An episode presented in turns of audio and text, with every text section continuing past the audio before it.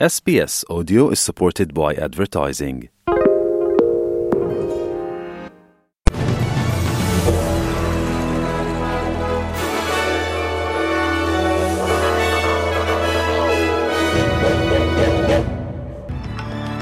In this bulletin, Yes and No Voice to Parliament campaigns release their official pamphlets. The number of Indigenous students attending universities could double in the next ten years. And calls for someone to resign over the cancellation of the twenty twenty-six Commonwealth Games in Victoria.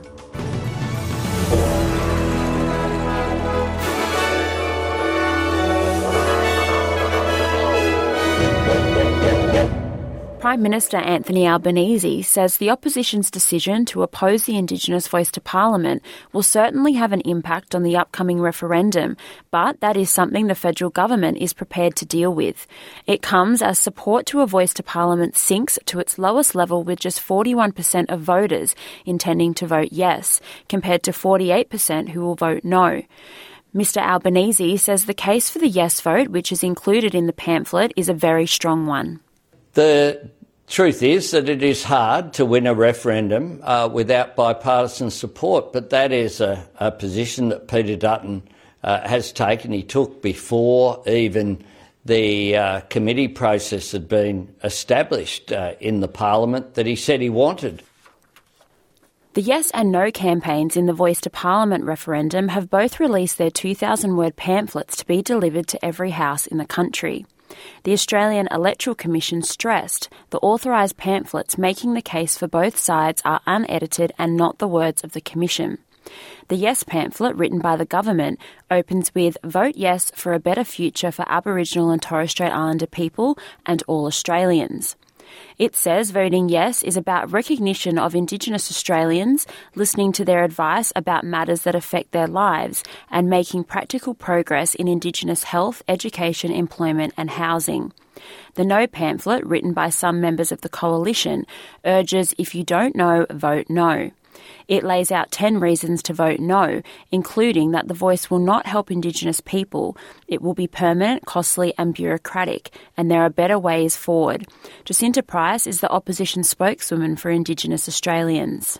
We had to force the Labor government to issue the No pamphlet to make sure that Australians were well informed before going to this referendum. The problem with Labor's voice to Parliament is that it's risky, it's unknown, and it seeks to enshrine division within our constitution. Education Minister Jason Clare is confident the number of Indigenous students attending universities could double in the next ten years, ahead of new reforms to the sector. Mr Clare will present recommendations from an interim review of higher education at the National Press Club today.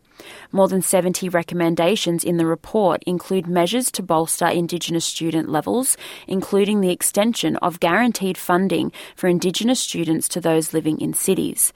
Mr Clare told A B C Radio National that supporting city-based Indigenous young people will help to close the gap in opportunities. Our Indigenous brothers and sisters, or a lot of them, live in our major cities. And so if we really want to tackle the gap in opportunity, if we want to close that gap, if we're serious about that, then this is one way to do it.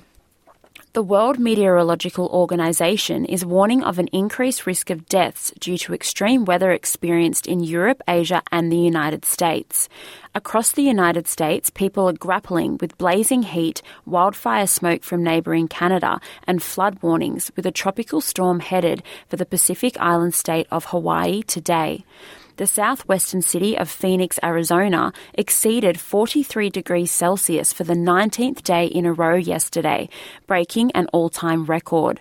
Amit Bagoji, a New York resident visiting Arizona, says the heat level is out of control. Oh, this is way too hot. This is ridiculous, because uh, New York is usually like around ninety. It would be like a heat wave, but uh, sometimes it gets to one hundred, but not really. Uh, eighties, eighty-five, but this is crazy hot. Shadow Finance Minister Jane Hume has called for someone to resign over the cancellation of the twenty twenty-six Commonwealth Games in Victoria. It comes after Daniel Andrews announced that Victoria, where the Games were initially set to be held, would no longer be hosting the Games due to their cost exceeding expectations. He claimed the cost for the state could have been as high as seven billion dollars compared to an earlier estimate of two point six billion dollars. Liberal Senator for Victoria, Jane Hume, told Seven that the federal government allegedly rejected a request from the Victorian Premier to help with the cost of the event. Dan Andrews asked the federal government to come in and step in and, and provide more money, and they were refused that. Let's face it, uh, you know, this is Daniel Andrews and the Victorian government's incompetence and inability to manage projects. Jim Chalmers has become the first Australian Treasurer in four years to meet with his Chinese counterpart, marking an historic moment for both nations. Doctor Chalmers seized the opportunity to meet with Chinese Finance Minister Li Kun in India on the sidelines of a G twenty meeting of finance ministers and central bank governors. It marked the first meeting between an Australian Treasurer and a Chinese Finance Minister since June twenty nineteen. The Treasurer, who described the conversation as friendly and free-flowing, says the pair discussed the stabilising Chinese-Australian diplomatic relationship. And in golf, Australian Cameron Smith will launch the defence of his British Open title in a star-studded group, competing with the U S Open winner Wyndham Clark and the Olympic gold medalist Xander Schauffele. The Australian champion has been given a nine fifty-eight a.m. tee-off time tomorrow as he sets to win back-to-back titles following his triumph at St Andrews, with the forecast looking promising for the Queenslander. After days of rain, an easier start to a cloudy opening day has been predicted, with the world number seven accompanied by number six Schauffele and Clark, who has risen to number ten after picking up his first major last month. And now a look at today's weather.